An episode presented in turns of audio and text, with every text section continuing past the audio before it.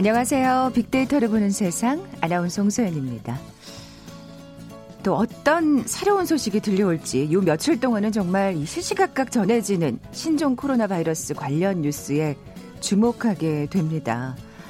이럴 때 무엇보다 중요한 거, 나의 건강, 개인의 위생은 스스로 지킨다는 마음가짐과 습관이겠죠. 신종 코로나 바이러스 감염증에 대처하는 법 세 가지 다들 아실 겁니다. 많이들 들으셨어요. 수시로 흐르는 물에 30초 이상 손을 깨끗하게 씻어주시고요. 그리고 기침 에티켓 신경 써주십시오. 옷소매로 입과 코를 가리고 살며시 해주시는 거. 예, 그리고 세 번째 마스크입니다. 가장자리를 꼼꼼히 밀착해서 착용하는 거 잊지 마시기 바랍니다. 아, 그리고 꼭 기억하셔야 할 한 가지 더 있죠. 1339번 1339.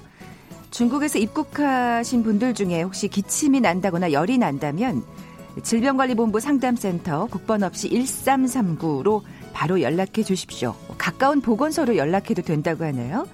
방송 중에도 관련 소식이 들어오면 바로 전해드리도록 하겠습니다. 여러분 혹시 강제전성기라는 말 들어보셨나요? 인터넷이 발달하면서 만들어진 새로운 문화 중 하나라고 하는데요. 어떤 의미인지 세상의 모든 빅데이터 시간에 자세히 살펴볼 거고요.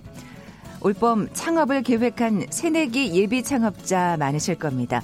빅데이터 창업 설명서 시간에 첫 창업 성공 비법 알아봅니다. KBS 제일 라디오 빅데이터를 보는 세상, 먼저 빅퀴즈 풀고 갈까요? 첫 창업을 생각하시는 분들 중에 이것 창업을 계획하시는 분들도 많을 것 같나요? 주로 역 주변이나 도로변, 이용하기 편리한 곳에 위치해 있고요. 장시간 영업을 하죠. 이 맞벌이 부부 독신자를 겨냥해서 미국에서 처음 시작이 됐는데요. 우리나라에는 1989년 중반에 도입됐습니다. 편리함을 이 컨비니언스를 개념으로 도입된 소형 소매점포 뭐라고 부를까요? 보기 드립니다. 1번 백화점, 2번 정육점, 3번 편의점, 4번 중화반점. 오늘 당첨되신 두 분께 커피와 도넛 모바일 쿠폰 드립니다. 휴대전화 문자메시지 지역번호 없이 샵 9730, 샵 9730. 짧은 글은 50원, 긴 글은 100원의 정보 이용료가 부과됩니다. KBS 라디오 어플리케이션 콩은 무료로 이용하실 수 있고요. 유튜브로 보이는 라디오로도 함께하실 수 있습니다. 방송 들으시면서 정답과 함께 다양한 의견들 문자 보내주십시오.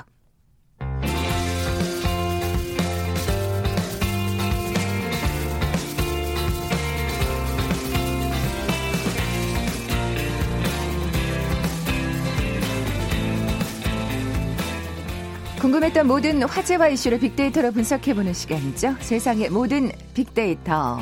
빅커뮤니케이션 전민기 팀장 나와 계세요. 안녕하세요. 네, 반갑습니다. 전민기입니다. 저 오늘의 키워드 저한테는 조금 낯선데요. 그렇죠. 네. 최근 트렌드가 만들어지는 환경이 좀 변화하고 있어요. 그래서 이런 이야기 거기에다 더불어서 강제 전성기라고 하는. 그러니까요. 예, 전성기가 강제로 오게 되는 이 이야기를 준비해봤습니다. 예. 강제로 오든 어떻게 오든 간에 오면 좋은 거죠. 맞아요. 네. 예, 예. 그럼 말씀하신 대로 트렌드가 네. 만들어지는 환경이 어떻게 변하고 있는 건가요? 그 예전에는 이제 방송사 콘텐츠가 이제 트렌드를 좀 이끌었다고 봐야겠죠. 그렇죠. 방송국에서 만든 어떤 프로그램이나 드라마가 확 뜨고 나면 거기에 출연했던 출연자가 함께 이제 전성기를 맞게 되는. 거기서 또 그 드라마 이를테면 대사에서 유행어가 그쵸. 만들어지기도 맞아요. 하고. 맞아요. 그래서 예. 여기 KBS 프로그램 중에는 이제 학교라고 해서 거기서 정말 많은 스타가 나왔죠. 뭐 공유라든지 그다음에 공효진 씨도 뭐 거기서 나왔고 그다음에 타 방송국을 보면 논스톱이라든지 하면은 이제 조인성 씨가 떠오르고 네. 여기 이제 또 꽃보다 남자 KBS 하면은 또 이민호 씨, 이민정 씨 생각이 나잖아요. 이런 것들이 다 이제 방송사 제작진들이 선택으로 인해서 이분들이 이제 스타로 만들어진 사례들인데, 뭐, 예를 들면 영화 친구 하면 또 유호성 씨, 장동건 씨 이게 딱 생각이 나잖아요. 거기도 드라마 대사 엄청, 예. 예. 근데 요즘에는 이제 최신 프로그램이나 영화와 상관없는 트렌드가 이제 갑툭튀라고 하죠. 갑자기 툭 튀어나오는 그런 현상들이 많아졌어요. 그러니까 예를 들면 2018년 말에 그 중견 배우 김영철 씨 있잖아요. 네. 예. 근데 이제 TV나 영화에서 아무런 계기가 없었는데 심지어 방송에 많이 출연도 안 하고 계셨는데 어찌된 일인지 갑자기 그냥 이 뜨거운 굉장히 화제 인물이 돼버렸거든요. 이게 알고 봤더니 2002년 드라마 속 한 장면을 SNS를 통해 누리꾼들이 발견해서 화제로 만들어버렸어요. 그러니까 이게 방송사가 주체가 된 게 아니라 누리꾼들이 주체가 된 셈이네요. 예. 그러니까 이제 물론 이 드라마도 2002년 당시에 큰 화제가 됐던 야인시대라고 하는 드라마였어요. 예. 근데 여기서 이제 미군하고 임금 협상을 이 김영철 씨가 김두한으로 나오는데 여기서 벌이거든요. 그러니까 김영철이 씨가 임금을 깎으려는 미군한테 맞서서 고집스럽게 4달러 계속 이야기를 합니다. 네. 이게 이제 우리나라가 그 당시 현실에서 미국에 끌려가는 처지인데 그렇죠. 당당하게 4달러를 고수하는 그 김영철 씨의 모습에서 누리꾼들이 굉장히 멋있다. 예, 그러면서 대리 만족을 느끼면서 단순히 그 4달러라는 단어가 재밌어서가 아니라 또 그 장면에 의미가 있었네요. 네, 어떤 또 현실에서 임금을 계속 깎으려는 어떤 누구와 맞서서 감정이입이 됐나 보다. 네, 계속 4달러를 외친 게 정말 큰 화제가 되면서 그때 이제 김영철 씨가 거의 반강제적으로 화제 인물이 됐었던 거죠. 뭐 그래서 광고도 찍지 않으셨어요? 맞아요. 그래서 저는 사실은 모르고 있다가 그 광고 때문에 알았어요. 그렇죠. 예. 이 무려 16년이 지난 드라마 이 영상 보고서 누리꾼들이 이제 짤방이란 형태로 재가공해서 인터넷에 계속 뿌리다 보니까 말씀해 주신 대로 2019 올해의 브랜드 대상 CF 모델 부문 대상까지 그랬군요. 이 4달러 대사를 활용한 광고가 받게 되거든요. 그러니까 본인은 예상이나 했겠어요. 무려 18년이나 지난 그렇죠.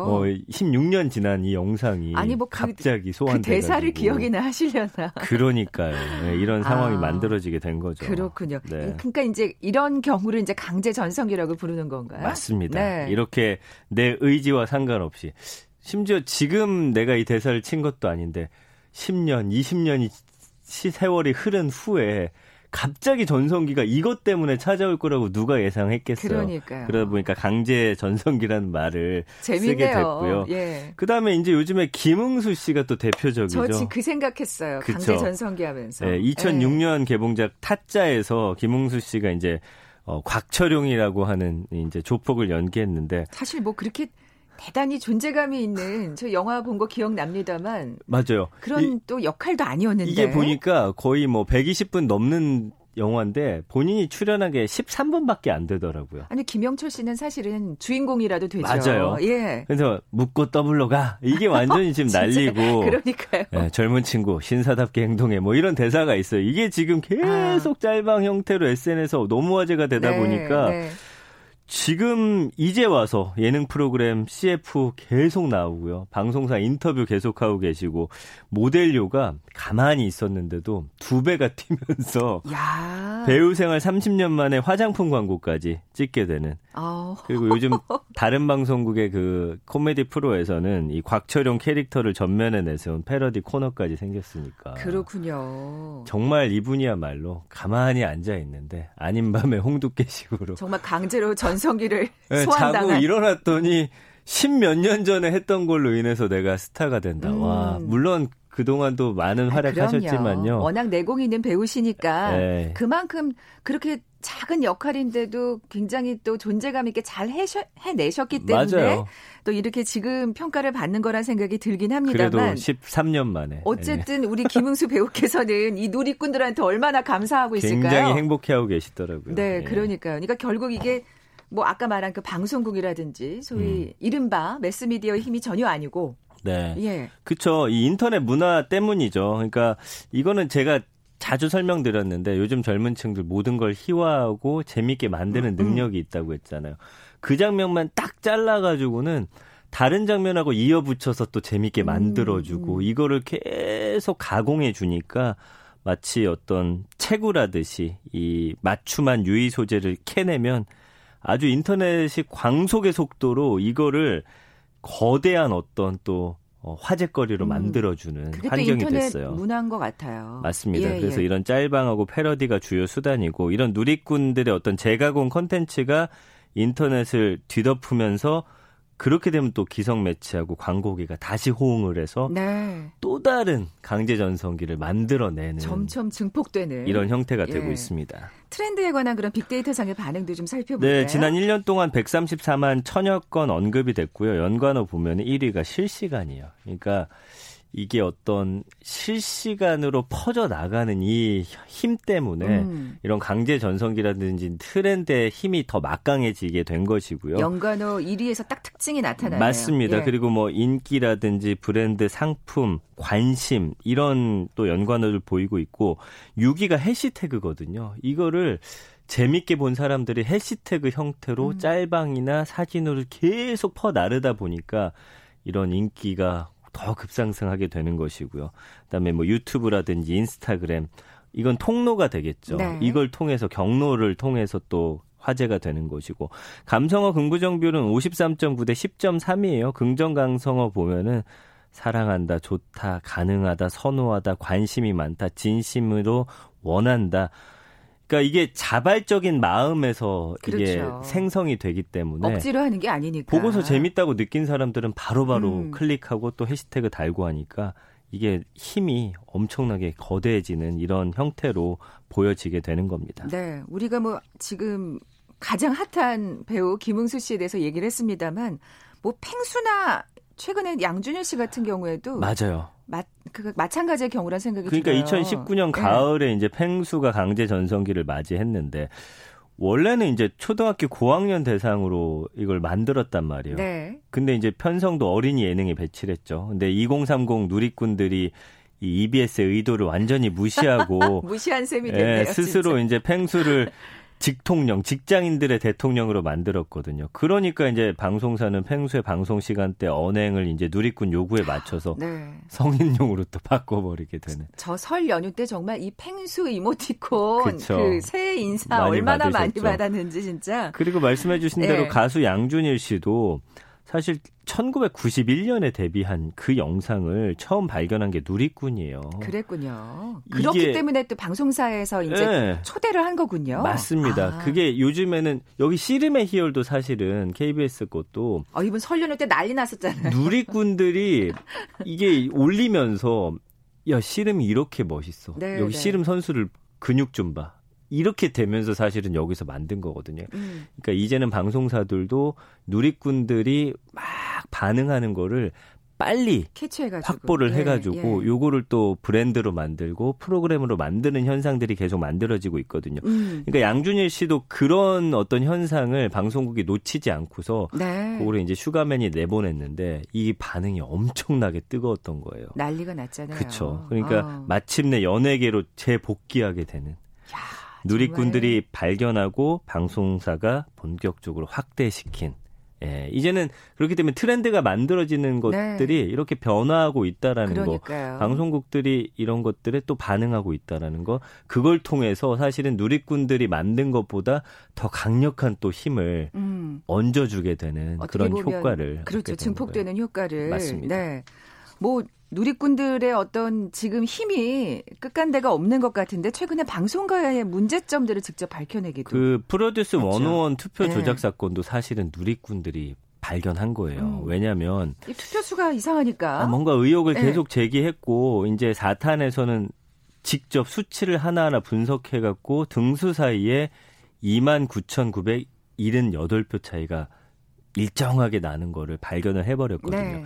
그러니까 모든 순위의 득표수 차이가 7,494.44이라는 특정 숫자의 배수로 설명이 가능하다는 것도 이 누리꾼들이 분석을 해냈어요. 근데 어떻게 생각하면 정말 뭐 어떻게 변명해도 말이 네. 안 되는 이 행태입니다만 맞아요. 좀 진짜 누리꾼들을 무시한 거예요. 이거는. 그러니까 네. 이 정도까지 밝혀내니까 기성매체하고 수사기관이 이슈를 안 받을 도리가 없죠. 그러니까 네. 이제는 누리꾼들의 어떤 세밀함, 세세함, 그리고 관심이 이 정도까지다.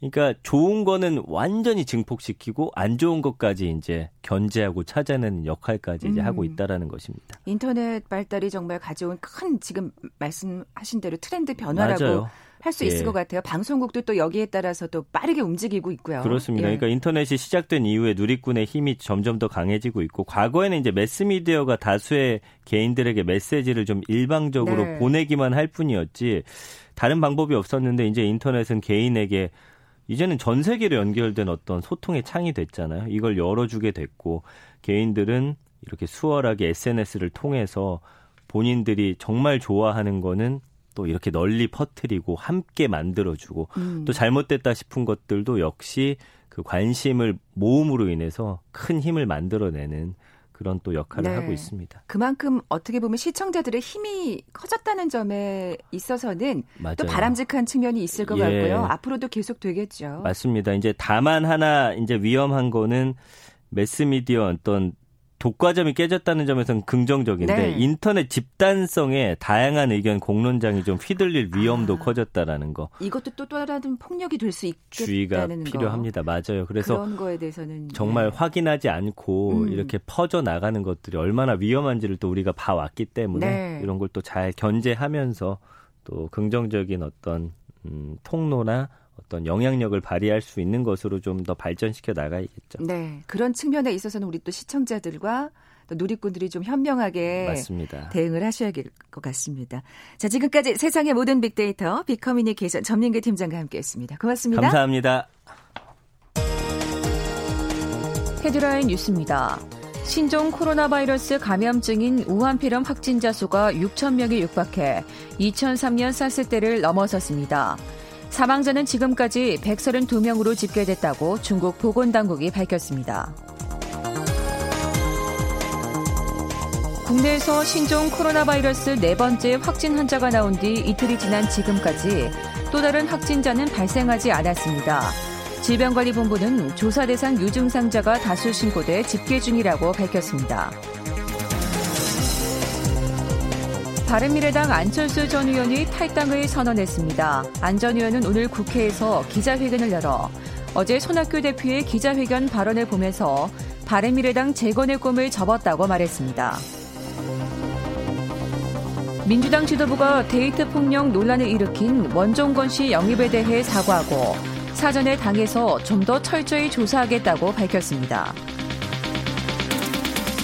지난 2018년 울산시장 선거를 앞두고 청와대가 김기현 전 울산시장을 겨냥해 경찰에 함형수사를 지시했다는 의혹과 관련해 이광철 청와대 민정비서관이 오늘 검찰의 피의자 신분으로 출석했습니다.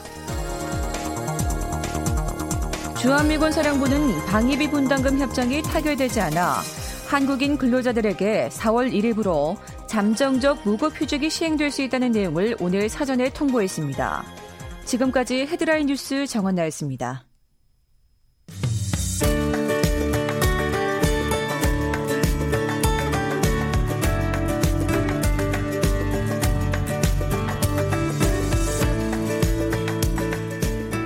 소셜 분석을 통한 소상공인 투자 전략을 소개하는 시간이죠. 빅데이터 창업 설명서 창업 컨설턴트 창업피아의 이용구 대표 나와 계세요. 안녕하세요. 네, 안녕하세요. 자, 먼저 빅퀴즈 내주세요. 네, 요즘 혼밥 그리고 혼술 문화의 등장으로 이것의 창업에 관심을 갖는 분들이 더 많아졌습니다. 또 첫 창업에는 이것을 생각하는 분들이 참 많은데요. 주로 역주변 그리고 도로변에 많이 생기고요. 장시간 동안 영업을 합니다. 이 정도 되면 대충 맞히실 거는 같은데. 장시간 영업. 네. 네. 최근에는 다양한 즉석식품과 신선식품들이 매장에 진열되기 그래요. 시작했고요. 그래서 올해부터는 중대형으로 변화하기 시작하지 않을까 업계에서도 전망하고 있고 저도 조심스럽게 그렇게 전망하고 있습니다. 편리함을 개념으로 도입된 소매점포 과연 무엇일까요?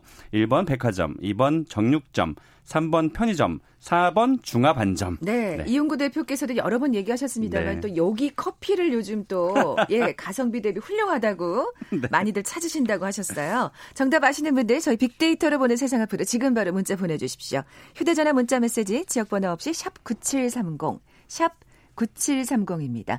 짧은 글은 50원, 긴 글은 100원의 정보 이용료가 부과됩니다. 자, 오늘은 네. 오늘의 키워드 첫 창업 성공 비법입니다. 사실 정말 네. 올 봄에 네. 창업 생각하시는 분들 많기 네. 때문에 네.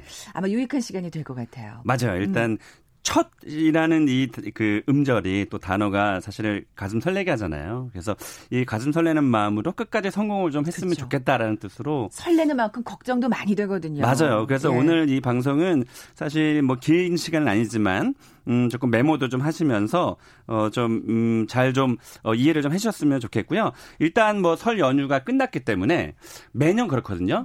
그 원래 1월 1일부터는 새 마음으로 뭔가 시작을 하잖아요. 근데 이 자영업 하시는 분들은 특히 창업하시는 분들은 설 연휴까지 기다리셨다가 설 연휴 지나면 이제 그때부터 본격적으로 창업을 알아보기 시작하세요. 그렇죠.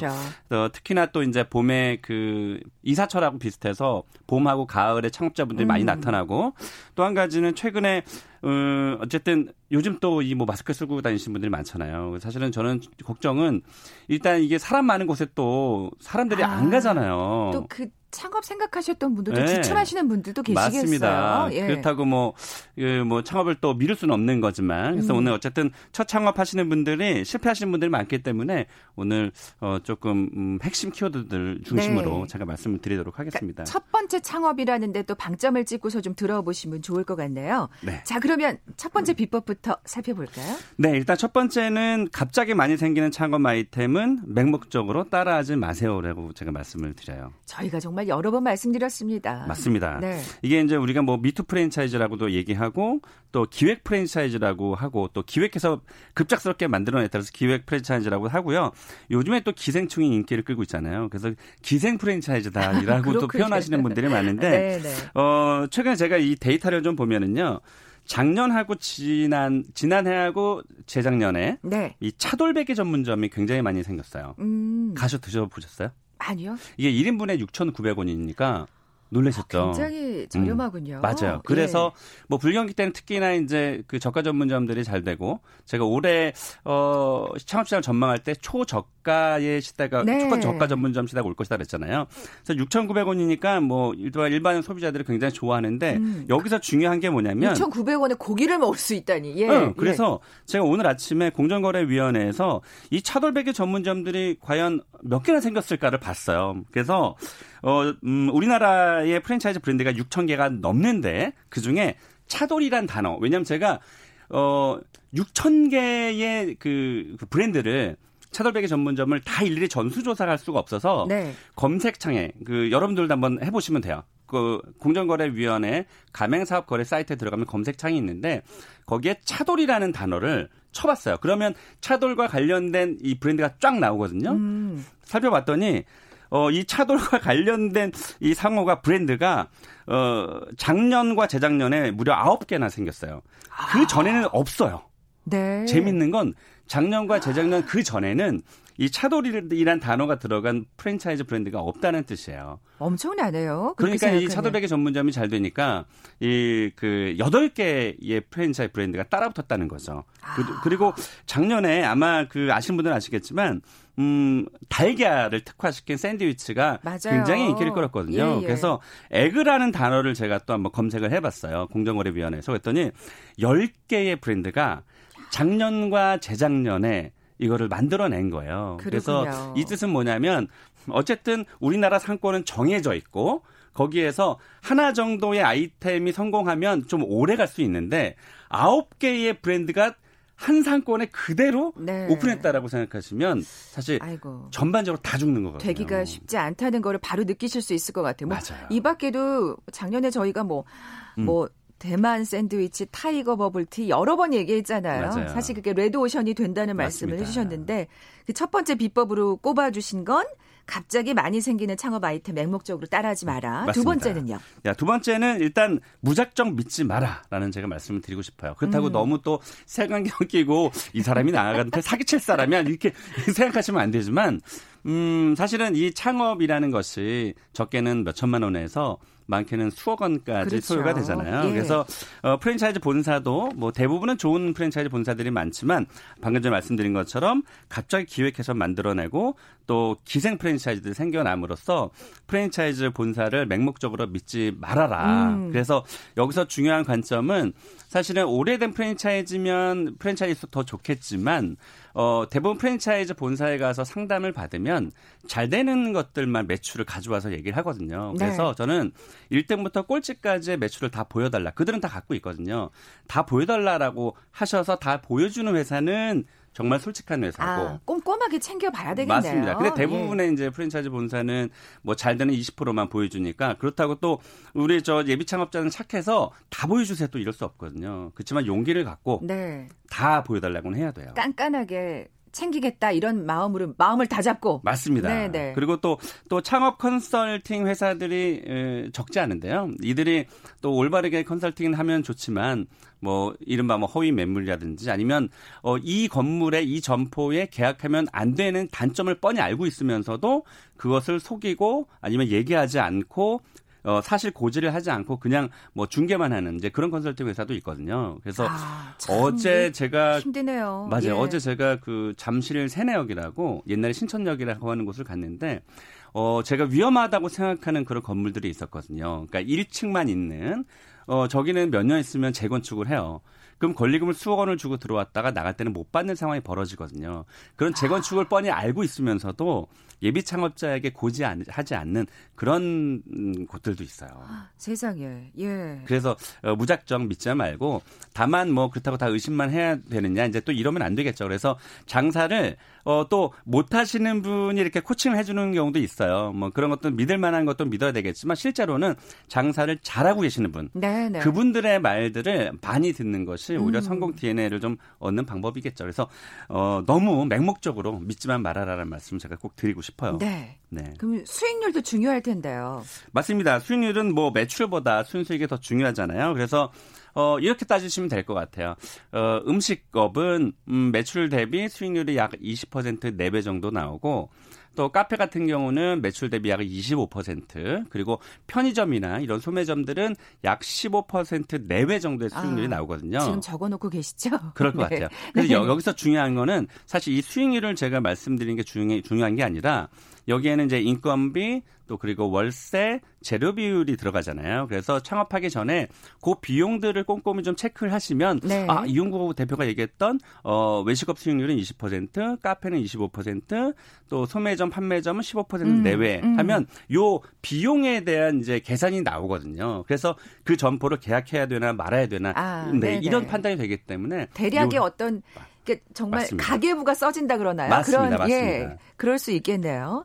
자, 그러면 네 번째 창업 비법은요? 네, 네 번째 창업 비법은 저 말씀드리고 싶어요. 일단 권리금을 무작정 없는 곳을 원하시는 분들이 있는데 네. 뭐 권리금도 적절히 주는 것이 좋다. 왜냐하면 제가 이렇게 한번 여쭤보고 싶어요. 저를 제 말씀 잘 들으셔야 돼요. 권리금이 5천만 원인 곳이 있어요.